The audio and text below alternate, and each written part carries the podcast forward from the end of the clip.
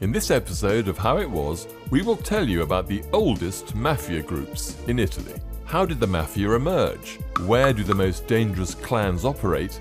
And how does the mafia help regular Italians? Let's go.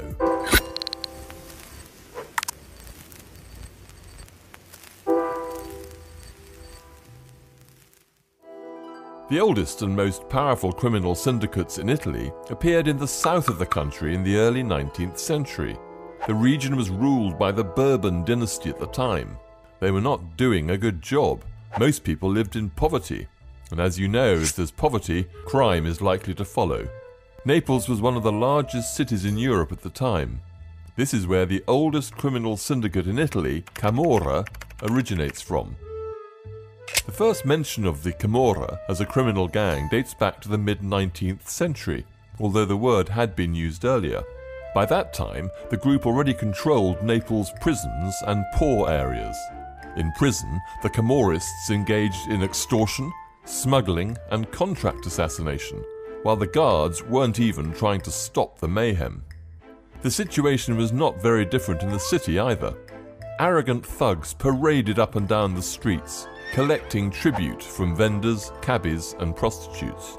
The Camorra enjoyed so much power that the Bourbon government started hiring the criminals to work in the police. Representatives of the Italian unification movement, too, had to enlist the support of these street criminals. After the expulsion of the Bourbons, the Camorrists were recruited into the newly created National Guard. They used their new status for extortion. When the local police chief prohibited the guardsmen from wearing their uniform during off duty hours, the Camorrists trashed his office. A 1911 court trial, however, was almost enough to shut the lid on the entire Camorra.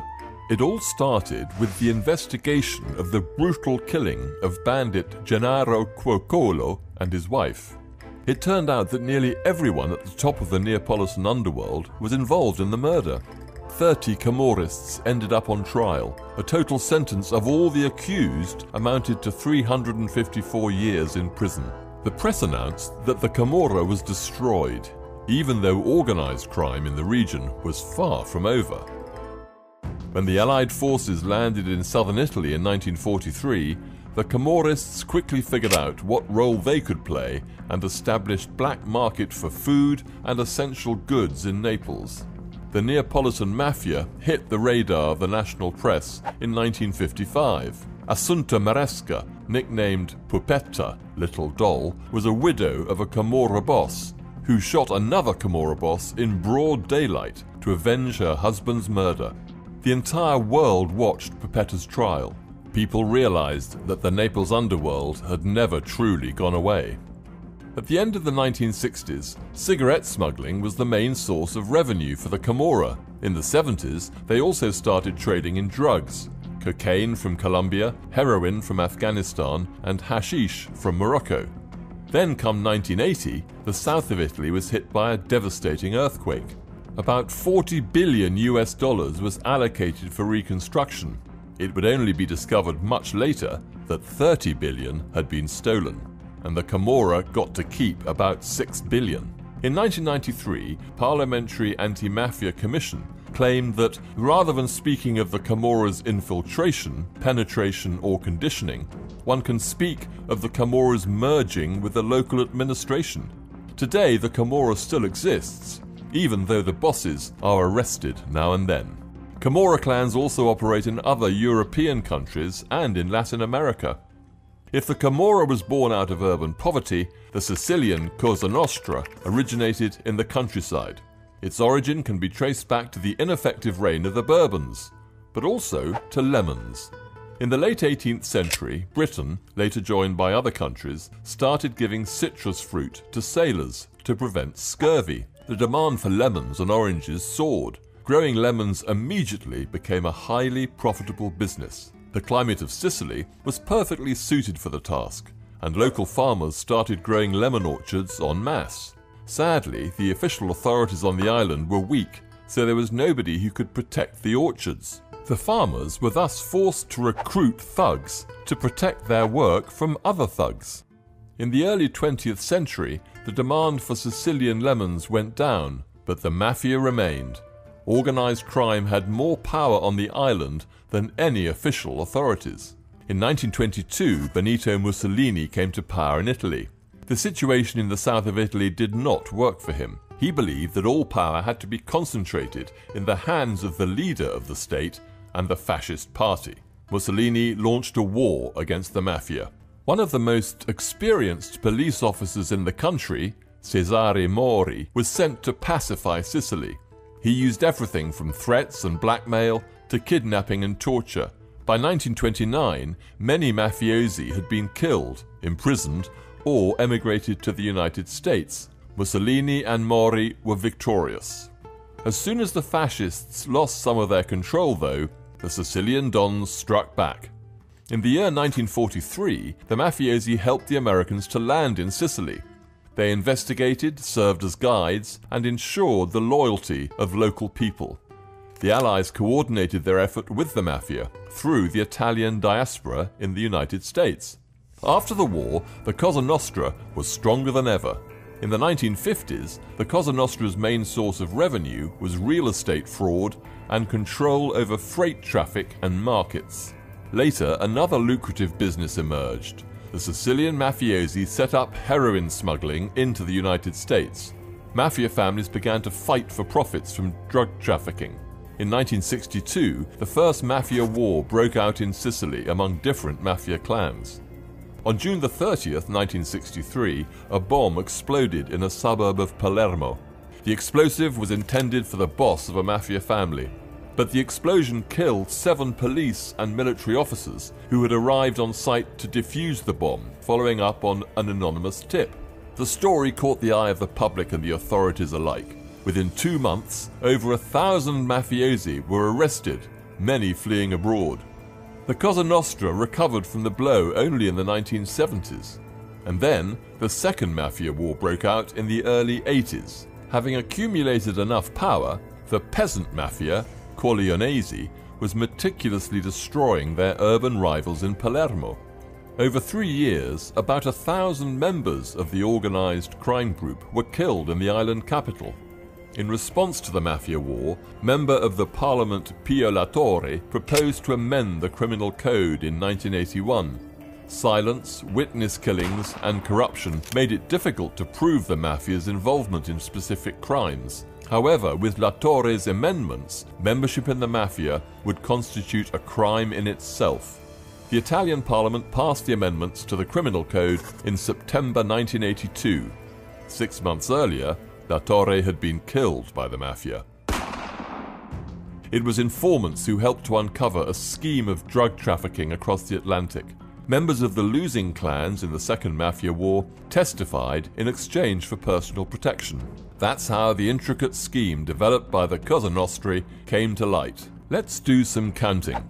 The mafia purchased raw opium from Turkish suppliers for 6,000 US dollars per kilo. It would then be used in underground labs in Sicily to produce heroin. Sold wholesale in the United States, a kilo of the drug could cost as much as 185,000 US dollars.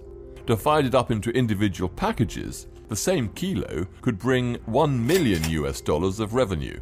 The mafia sold significant amounts of heroin in the United States through its own chain of pizza places. The same pizza places were used for money laundering. However, American investigators managed to pull the plug on this. In Sicily, though, putting the mafiosi on trial was way more challenging. Cases against organized crime were often suspended because the lead investigator would be killed. The problem was resolved through teamwork of several magistrates. In 1986, the cases of the so called anti mafia pool were brought together in one trial. 475 people at once were accused of murder, drug trafficking, kidnapping, racketeering, and participation in mafia organizations. Among the defendants were stars of the criminal community. In the trial, 360 people were found guilty, 19 mafia bosses, and the most prolific hitman received life sentences. The boss of the Corleonesi family, Salvatore Riina, escaped arrest. However, a life sentence in absentia deprived him of the opportunity to use his accumulated wealth. In 1993, he was finally caught and sent to prison. The leaders of the Sicilian mafia are still getting caught today. This lovely elderly man is the boss of the Cosa Nostra Settimo Mineo. He was arrested in 2018 in a major sweep in Palermo. Give a thumbs up to the Italian Carabinieri. Sicilian's neighbour on the toe of the Italian boot is a region called Calabria, which is home of another criminal syndicate, the 'Ndrangheta. Ironically, it was people from the poorest area in Italy who organised one of the richest criminal syndicates in the world. Here's how they succeeded. It so happened that the poor people of Calabria had limited ways to earn money. They could tend to cattle in the mountains for peanuts, but smuggling, kidnapping, and commission murder were much more lucrative endeavours. The The 'Ndrangheta is based on the so called Andrina. An Andrina is a family connected not only by family ties, but also by a vow of silence about each other's crimes. The head of the family was usually the oldest man, but if he was in prison or killed, his wife could take over the business. An Andrina's strength was in loyalty and mobility. Families emigrated and quickly infiltrated the new regions. The 'Ndrangheta was only able to get into Canada, Germany, Colombia, Australia, and the Netherlands thanks to these tiny cells doing their job. The families act independently, but their interests may overlap during criminal operations, since there are over 120 Ndrinas in Calabria alone. If that happens, they have to unite into locales, groups of 50 people, a locale has its own staff of accountants, assassins, and most importantly, negotiators who resolve conflicts. This is essential due to blood feuds being a matter of honour in southern Italy. Members of the 'Ndrangheta were the first Europeans to start trading directly with Pablo Escobar's cartel to ship pure cocaine across the Atlantic at no extra cost. After Escobar was arrested, they switched to Mexico. The The 'Ndrangheta was also the first gang to form its own merchant fleet and its own submarine for transporting cocaine. The Calabrians would import up to 12 tons of cocaine every year, controlling up to 80% of the cocaine traffic in Europe. Interestingly, the 'Ndrangheta invests some of this money into right wing politicians. There is information that the group supports Lega Nord or Northern League, which is currently one of the biggest factions in the Italian parliament. As of 2007, the annual income of the Calabrian criminal syndicate constituted 40 billion euros, and it has probably grown by now. However, in 2010, the mafia took a hard hit. One of its leaders, Giovanni Tegano, was arrested. The police had been after him for 17 years. When he was going to prison from the courtroom, a crowd of supporters followed the escort. The cartel was not defeated, however. It consists of thousands of brothers and sisters, parents and children united by blood and vows. When the official authorities cannot handle the situation, there is always a parallel structure emerging in their place. During the coronavirus epidemic and the lockdown, representatives of the criminal syndicates in the south of Italy started to give out food to people who are out of work. The media are warning that the mafia is using the situation in their favor to gain even more influence.